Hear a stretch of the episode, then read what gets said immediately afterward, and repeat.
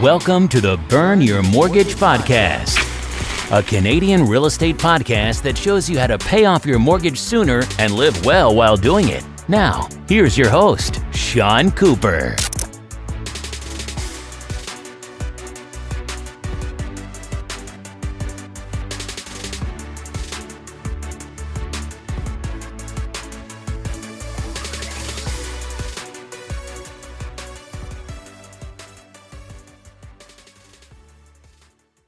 Welcome to the Burn Your Mortgage podcast. I'm Sean Cooper, and it's great to be back for another episode.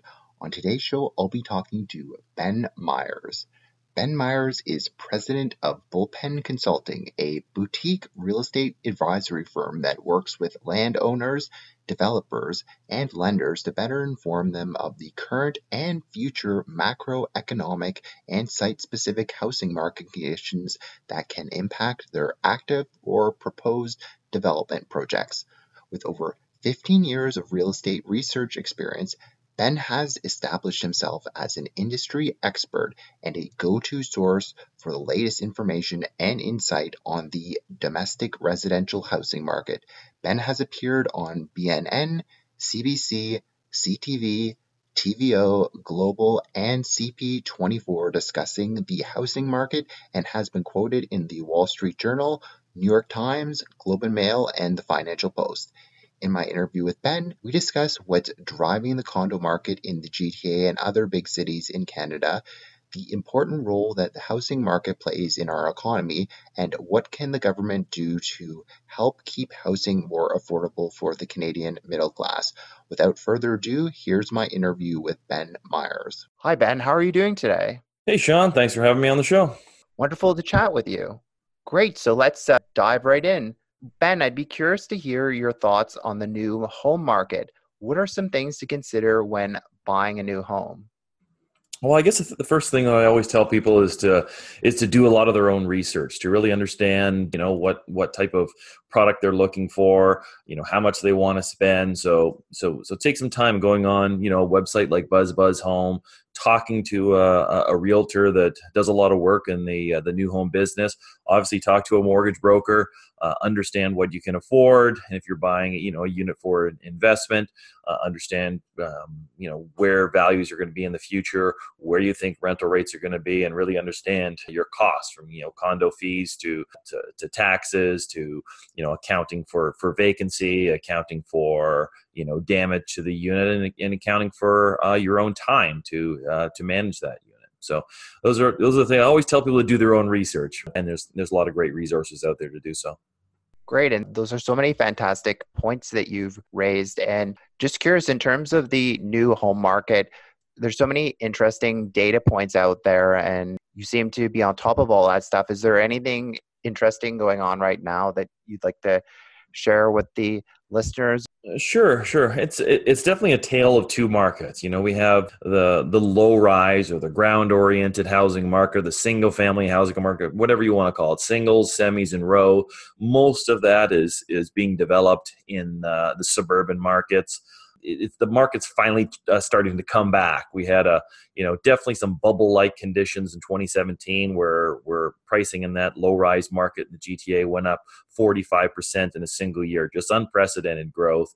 We had the the fair housing plan come come in, and and part of that was a uh, a foreign buyers tax, and that really got rid of the investors in the market. They hadn't typically been involved in the in the low-rise market for a long time, uh, just because they just don't pencil. It's it's hard to buy a you know 1.5 or you know 1.6 million dollar single family home and expect to rent it out and be and be cash flow positive. But because pricing was going up so quickly, people got in and and started buying and sent prices even higher and it sent supply to less than 1,000 unsold units in the marketplace. And and just for some perspective in 2002 i think it was about 17000 unsold units. So uh, you know huge huge decline. So there hasn't been there hadn't been a lot of activity in 2018 as as developers were building those homes and they didn't want to release new product at lower pricing because that they thought it might impact their closing. So uh, a lender might see that the value of those homes were down 200,000 and, and not be willing to give a mortgage to some of their existing purchasers. So that was that was a, a big concern for them. So now essentially everything that was pre-sold in 2017 in that market is now complete. So developers are now coming out with with product. The more new product that's launched, the more sales that happen, the better the market starts to look. So so so there's a big change in the low rise market. On the high rise market, even though there was you know huge growth in 2017 we're talking 25 30% price growth they didn't experience the same uh, drop off in activity. In fact, in 2018, prices went up another 15%. We're seeing some cooling off of pricing in that marketplace, which is direly needed, and, and different factors in, in that market because there was 35,000 sales in 2017. You know, all of those projects went for construction financing in, in 2018, and a lot of them got under construction in 2018. And there just wasn't enough construction companies to, to manage all of these projects. So, you know, what they do? They, they start raising their prices. People are having to bid for the, their services. So that drove up construction costs and what we, we get what's called cost push inflation. So not only were construction costs going up, but what we call soft costs. So uh, um, development charges, parkland dedication fees, building permit fees, they were all going up. So it was really forcing developers to you know to set their pricing a lot higher than they probably wanted to. You know, I'm a Uh, I work for developers, lenders, landowners, and I help them, you know, kind of determine where the market value is for their project at, at, this point in time. And I'm, you know, I'm telling them this is what I think you should sell your product at. And they say, Ben, you know, I, I, I can't sell it at that. I can't make any money you know, because of what's happened to construction costs. So they've had to, you know, test the market at even higher prices. And so it's it's it's been really different dynamic in in the high rise market. But you know, in the long run, um, you know, I fundamentally believe in Toronto. I think values will continue to go up because there's just there's only so much land downtown. Uh, there's only so many construction companies. There's only so much construction finance dollars to get these projects going.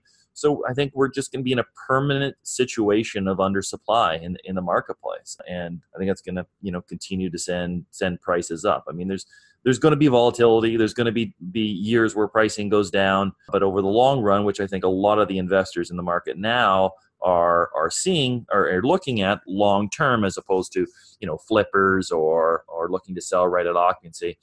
So that's that's kind of my my take on on both of the the new home marks. I know it was a really long answer, but hopefully that helps out some of your podcast listeners. Well, perfect. Thanks for mentioning so many interesting points there. It actually segues perfectly to my next question. So, I remember reading an article a while back about how Toronto has more cranes than anywhere else in North America. What's driving the condo market in the GTA and other big cities in Canada? And do you see this pace continuing? I mean, I would think that the mortgage stress test has something to do with that, but I'd be curious to hear your thoughts, Ben. Yeah, certainly, certainly a lot of factors. I mean, just just going back 15 years, they put in what's called the growth plan for the Greater Golden Horseshoe, and the, the Green Belt came in, which essentially took out a huge portion of land for the greenfield developments.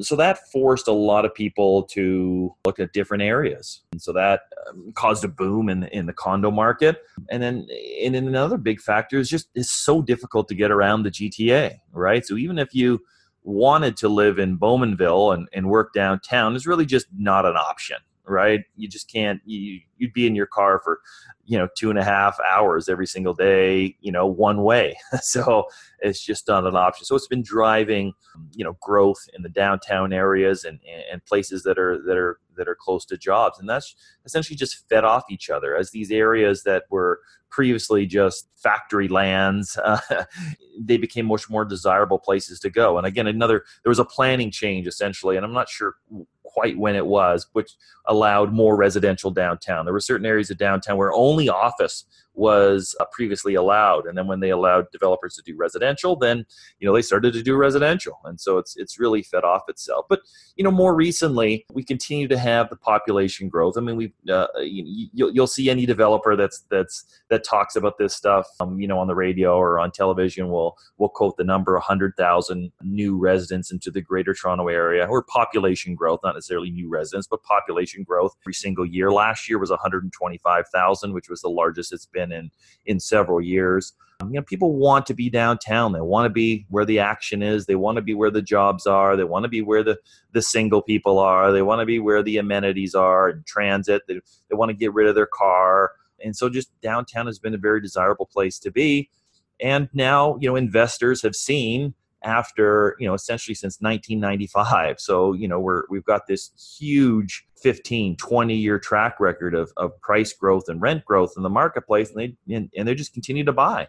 Uh, they believe in toronto they believe in in real estate values continue to go up and they don't see they don't see any change that's going to really drive down values in the marketplace. So you know those are those are a lot of factors. Obviously you know recently the stress test is is it, it's kind of a, a, a double edged sword. A lot of these investors do want to eventually sell their units to end users, but now because the stress test makes it more difficult for a lot of buyers to qualify for a mortgage and buy a, a home, well, there it just causes a bottleneck in the rental market, which is you know driven rents up by double digits in in 2018, and they're probably up you know seven eight percent in 2019. So it's it's making their you know cash flow on some of these rental units that they've purchased look a lot better and maybe they're going to hold on to the units for longer than they would have previously. Yes definitely a lot of perhaps unintended consequences from all these policy changes out there. Yeah i mean there's there's always things that that come up. A perfect example is rent control. I mean people want it they don't want to pay they don't want to see their rents go up seven, eight percent a year, and so they they they talk to the municipalities and they talk to their politicians and say we want this, and it's great for the people who get it. But unfortunately, landlords can set any rent that they want on vacant units. So the people that have rent control stay in their unit because they're paying so much less than what the market value is. And then the rest of the people have to pay these even higher rents for um, the units that are available. And, you know, and then when a, a developer who is looking at doing a rental and says, ah, do I do, you know, is it going to be 1.5% increases in my, in my rental rate? Is that all that's going to be allowed? You know, do I want to make that investment? Should I put my capital somewhere else? Just recently running the numbers today for, for, for a client looking at the increase in, in rental units under construction in 2017, it was 4% that that was it and and that was the year that they put in rent control this year it's up 18% the two years that it was before uh, rent control it was up 20% in each of those two years so it makes a difference. It's unfortunate that the market is so out of control. I, I, mean, I feel sorry for for people who can't get into the market. I mean, you know, I know how tough it was when I was looking for my my first rental 15, 20 years ago, and and I was, you know, it's like, oh my god, I can't believe I have to pay eight hundred dollars a month for a studio suite. Like this is crazy. And now, you know, one bedroom is twenty three hundred dollars on average, right? It's it's just huge growth of the last uh, 15 years, but unfortunately, the the market can be uh, can be difficult, and hopefully, you know, there'll be additional policy changes that can uh, you know open up additional avenues for for more rental construction. Now, we often hear experts weigh in on the housing market. Some are optimistic, while others are less optimistic, dare I say, pessimistic. If you're a home buyer in the market right now, how much weight should the opinions of expert carry in your mind and should you perhaps take it with a pinch of salt? For sure. I mean we, we saw what happened in 2017 i mean prices went up in the resale market 35 36% eh, eh, year over year.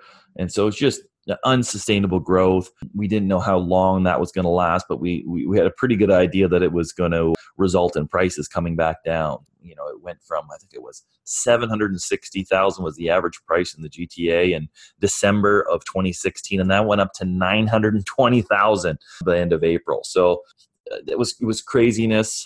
And yes if you if you look to some analysts and some realtors they were still bullish. They're like hey yeah come on keep buying right? The prices are going up like crazy. And then other people were saying well this is a bubble. Prices are going to come back down. So you do have to be careful. You have to look at someone's track record right? And that's that's the point i will i will always make. If they're just every single report they've ever written as saying the market's going to crash, well, I mean, you, you just can't take that person seriously.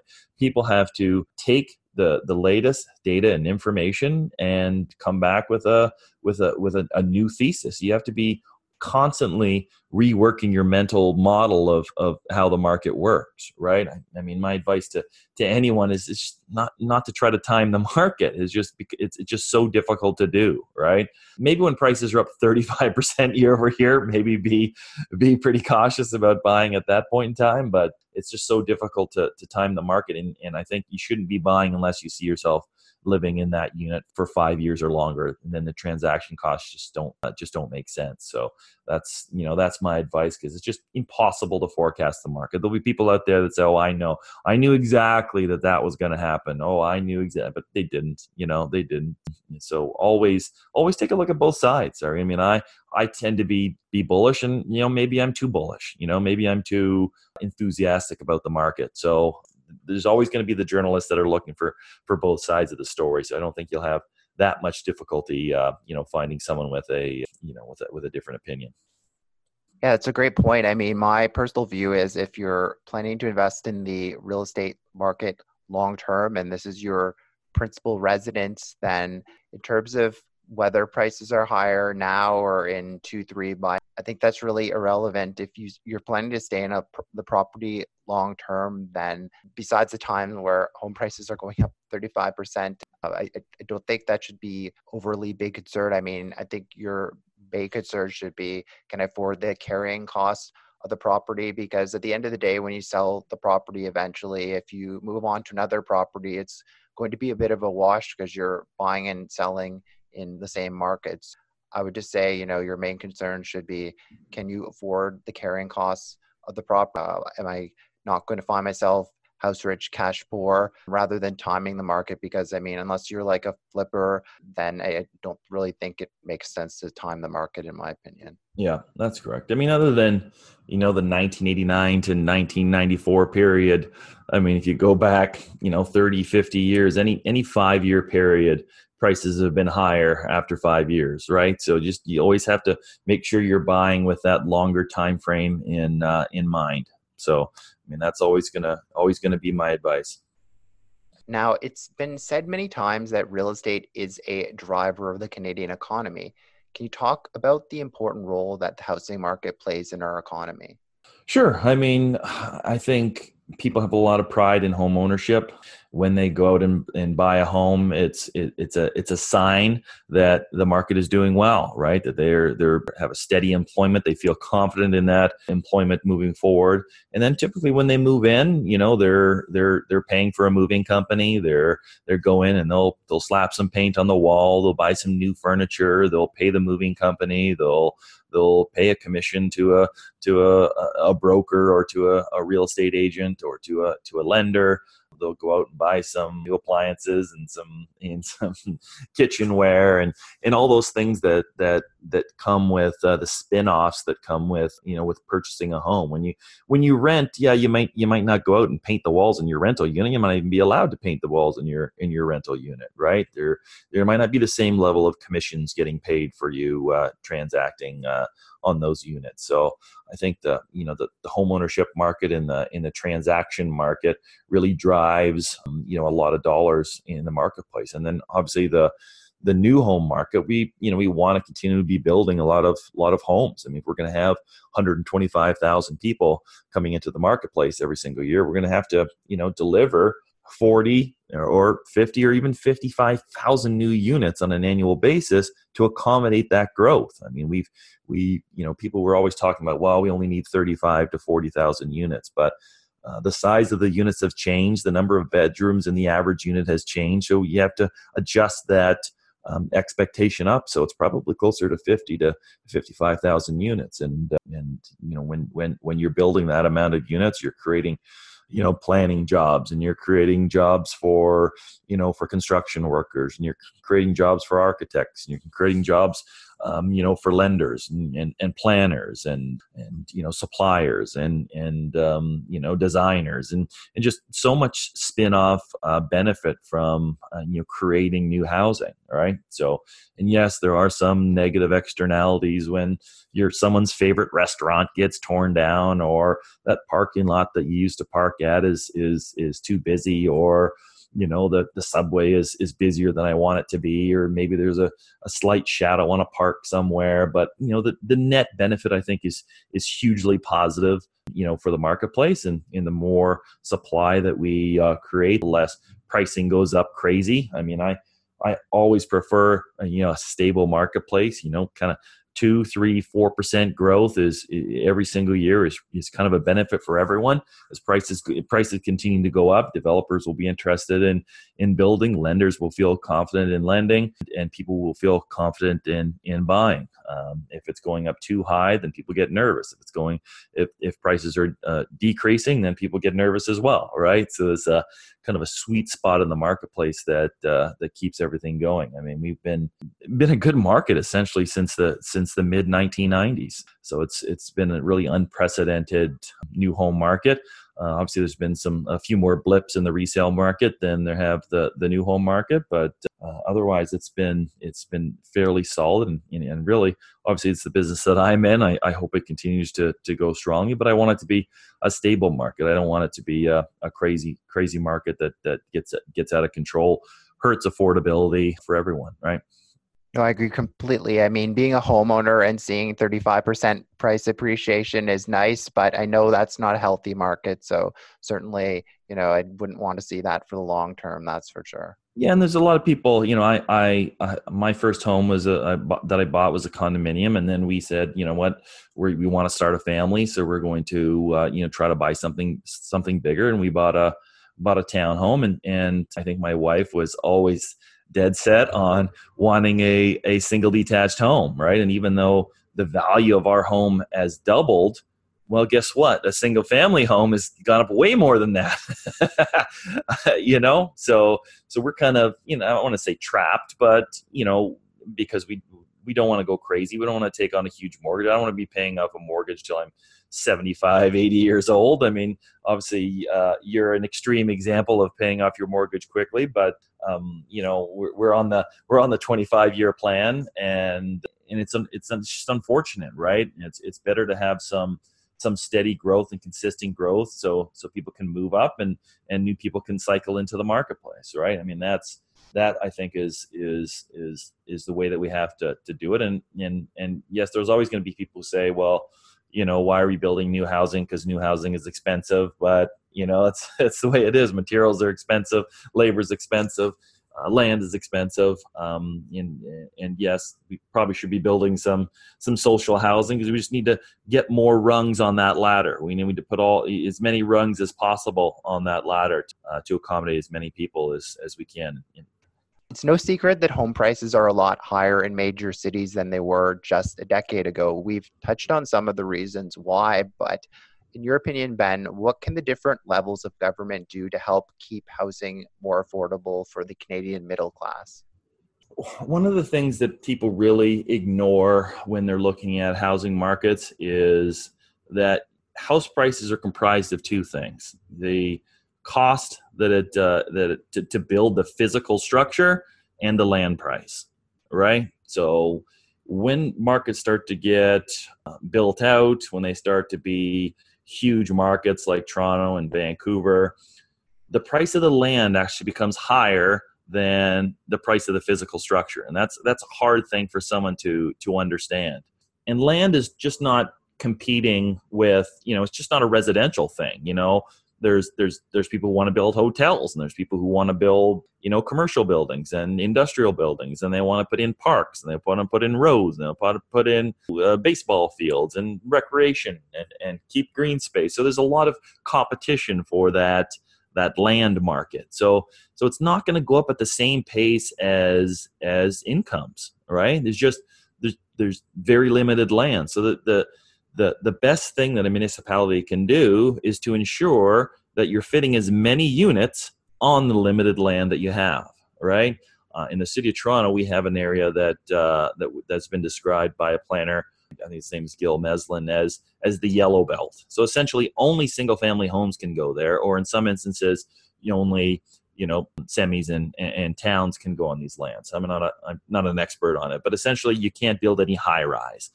It prevents you know developers from going in there and assembling a bunch of lots and turning you know three to five single detached homes into 25 30 50 100 apartment units that are that are significantly more affordable than those single family homes. So that's that's the biggest thing is to allow the the free market uh, uh to to to operate for um, you know a developer to add additional units into the marketplace and take out some of the more expensive units in the marketplace. I mean that makes that makes perfect sense. They've done some some fantastic measures in allowing these ADUs or accessory uh, dwelling units, laneway suites, you know, allowing for uh, you know basement units. Those are the, those are essentially the cheapest ways that we can we can add supply. Wood frame, no additional uh, infrastructure uh, required, um, and just you know pop those additional units in, and they're you know great rental units. But you know as we've moved away from um, that greenfield or low uh, low rise development in the suburbs that everyone's kind of used to, the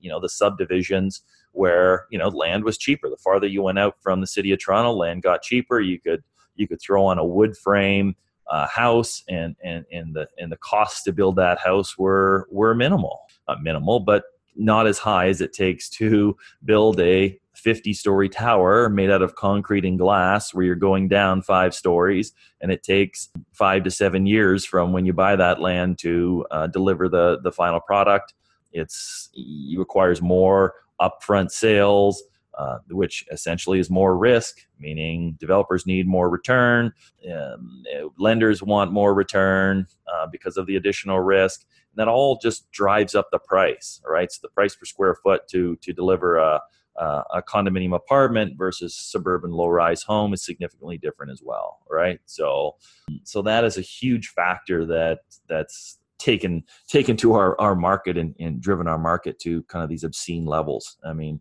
and not not even you know getting started on the uh, on the low interest rates and how that has kind of you know added fuel to the fire of of of where where pricing has has gone in this marketplace. So I think you know allowing more supply in several markets kind of reducing what they call the NIMBYs in the marketplace, the people that are fighting against new development. We really have to, um, you know, reduce that. We need to reduce some of the fees on on new housing because you know they always talk about growth paying for growth. So these new housing have to, you know, help pay for subways and schools and stuff. But a lot of this stuff is going to be used by existing residents too. So what we should do in the city of Toronto is and I know some people don't like to hear it, but it, we need to have higher property taxes to pay for additional, uh, you know, subways, additional transit routes to to move people to to markets that have that have lower values, and to improve, and more importantly, even is to improve the economics of development in those areas. So you can, you, I mean, you can drive through Scarborough's, you know, massively huge, you know, former municipality, and there's hardly any development going on there, and it's really because um, developers can't charge high enough for, for for the properties in in those areas. So we need to improve the transit to those to those areas so you can quickly move to where the jobs are and you'll see more development. So i mean those are kind of a couple of my big things that I always talk about. You know, more transit needs to get built. That'll that'll jolt new development, and then we have to allow development everywhere in this city instead of protecting the the low rise neighborhoods and protecting you know affluent home values, which has um, you know created the the type of inequality that we have in the market right now. A while ago, you wrote an interesting piece about how developers aren't offering three bedroom condos. Are we seeing more family size condos these days? Well, we are seeing more family sized condos, but I don't think we're seeing many more family sized buyers, unfortunately. And some of those units are going to, you know, more affluent trade down buyers in the marketplace. They're, they're, they're, they're cashing out of their their their Forest Hill or their Leaside homes or the annex homes, and uh, you know trading down their two to two point five million dollar home and buying a one point five million dollar you know condominium apartment with you know some water views or or or on upper floors or some some boutique building. I mean, fundamentally, the, there's there's a couple problems with with the three bedroom units. One, you know, once you start to get to you know a thousand square feet which is i think generally what a family wants to get. They want to get at least a thousand square feet if they've got um, a couple kids you know the amount of storage that you have to have. So now that you look at pricing in downtown you're talking you know 900 to 1200 bucks a foot and sometimes you know even as high as 1700 dollars a foot. So just even at a, a you know a thousand dollars per square foot it's a million dollars right? And then you you look uh, other places in the in in even in the city of Toronto, within walking distance of transit, you can get a townhome, uh, a small townhome. And it's probably 1,200 to to 1,600 square feet for a million dollars, right? So it just makes more sense for them to you know move out uh, a little bit farther from the downtown core maybe you know a, a 20 minute subway ride or 25 minute subway ride and buy that million dollar place as opposed to a smaller downtown condominium where they may only have one parking space they've got the condo fee. They've got to you know bring the kids up and down the elevator. They got to park in the underground and, and take up their groceries up the elevator as well. And then downtown the cost of daycares is a lot higher in, in these downtown spaces because it costs more to, to lease the space uh, so the, the daycare providers have to charge more.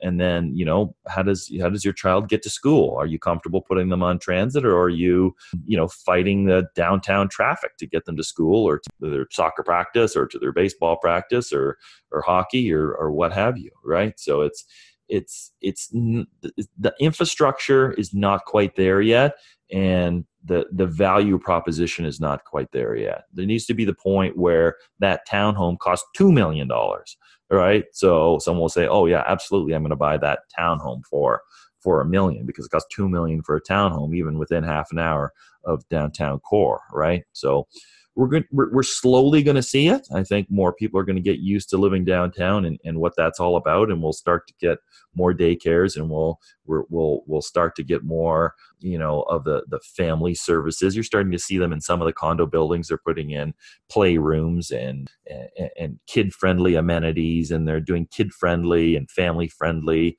programming in the buildings to, to make it feel a little bit more like a, a community. So i think we're slowly going to see it but i still think it's a very long way off before we start to see a lot of developers do large scale units. And as long as i've been been tracking the market um, there's been a few success stories, but for the for the most part, anytime a developer does three bedroom units, they either sell to affluent buyers on upper floors, they might sell to an investor looking to rent by the room, but they almost never sell to families because you know they require 20% down payment and the building is is not going to be done for you know three four even five years down the road. So it's, it's and the pricing is like I, I, talked about is so high. So there's just a million factors that have that have kept it from uh, taking off and I, I think it's still still a long way off before being something that you regularly see. Well ben thanks so much for your insight today it, has been great having you on the show. Before I let you go, is there anything of interest that you're working on that you'd like to share with our listeners? Sure. I mean, if anyone is interested in checking out my website, it's uh, www.bullpenconsulting.ca. I do uh, analysis with a company called rentals.ca. So I look at the, the rental market across Canada and, and specifically in the, uh, the greater Toronto area in terms of what's happening in rental rates and trends. And uh, so I encourage any of the, the landlords that are listening here to, to, to put their listings on, on rentals.ca. It, it helps just increase my sample size to, to do analysis on. So I'd appreciate it anyone does that. They can find me at uh, at Ben Myers 29 on Twitter. I'm always talking about the latest numbers and what's happening in the market and maybe a little bit Toronto Blue Jays as well. So that's where you can find me. Thanks for listening to another episode of the Burn Your Mortgage podcast. Besides being a podcast host, I'm also an independent mortgage broker. If you or anyone you know, family, friends, coworkers, or neighbors could ever use any unbiased mortgage advice or second opinion, feel free to reach out. Email me at Sean, that's S E A N, at burnyourmortgage.ca or call or text me at 647 867 3711 for a free mortgage consultation. Also, be sure to head on over to www.burnyourmortgage.ca and sign up for my free weekly newsletter. As a small token of my appreciation, you'll be able to download my ultimate mortgage checklist on choosing the perfect mortgage. I look forward to hearing from you and helping you with all your mortgage needs. Once again, thanks for listening. You've been listening to the Burn Your Mortgage podcast. Don't forget to subscribe on iTunes and leave a rating. Until next time, happy mortgage burning.